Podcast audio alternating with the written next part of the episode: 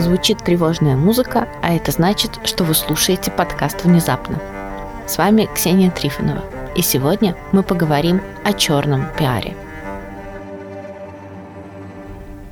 Для начала предлагаю разобраться, как говорится, определиться с определениями, потому что не всегда то, что кажется черным пиаром, на самом деле таковым является. Например, если вы увидели одну единственную публикацию о себе негативного характера, это вовсе не означает, что против вас разворачивается черная пиар-компания.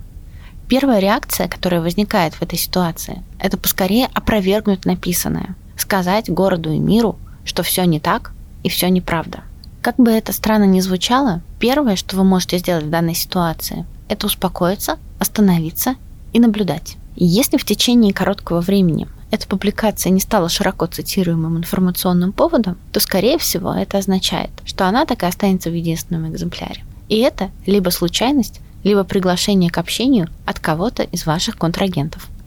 Если же в течение нескольких часов эта публикация начинает распространяться в разных каналах, при этом с идентичным текстом, то поздравляю, вы, скорее всего, стали жертвой черной пиар-компании. У любой черной пиар-компании есть заинтересованная сторона. И если вы увидели, что против вас она начата, подумайте о том, кто может за ней стоять. Скорее всего, для вас следующим шагом будет поиск возможностей для переговоров с этой стороной, а отнюдь не публичный ответ. Помните фразу из крестного отца? Жди, кто к тебе придет. Второе, о чем надо помнить, это о том, что черный пиар зачастую не имеет задачи нанести реальный ущерб вам и вашей репутации. Самая частая его задача – это выбить почву у вас из-под ног, заставить нервничать и наделать необдуманных публичных шагов. И если же вы видите, что черная пиар-компания против вас продолжает разворачиваться, а к вам никто не приходит, это значит, что вам придется подготовиться к публичному ответу.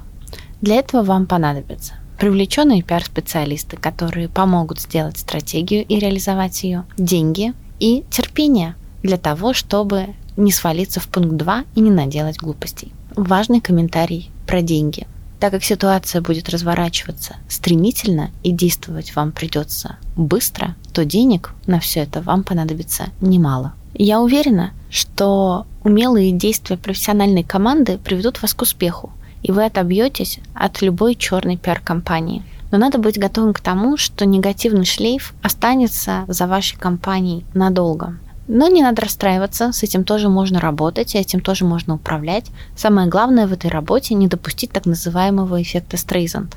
Это означает, что не нужно в своих интервью или других публикациях ссылаться на эту ситуацию, пытаться ее опровергнуть или пытаться вычистить из информационных ресурсов и источников удаляя эти публикации. Именно в этот момент многие из тех, кто мне звонят ночью внезапно, осознают, как важно заниматься постоянным формированием позитивного или хотя бы нейтрального информационного фона вокруг своей компании. Это делается поступательными усилиями и ежедневной работой с новостями, с публикациями в соцсетях, с регулярным выпуском каких-то интервью или комментариев от первых лиц. Здесь я бы провела аналогию как ни странно, со здоровьем. Ведь наше здоровье, оно для нас незаметно. Незаметно до определенного момента, когда вдруг оно начинает сбоить.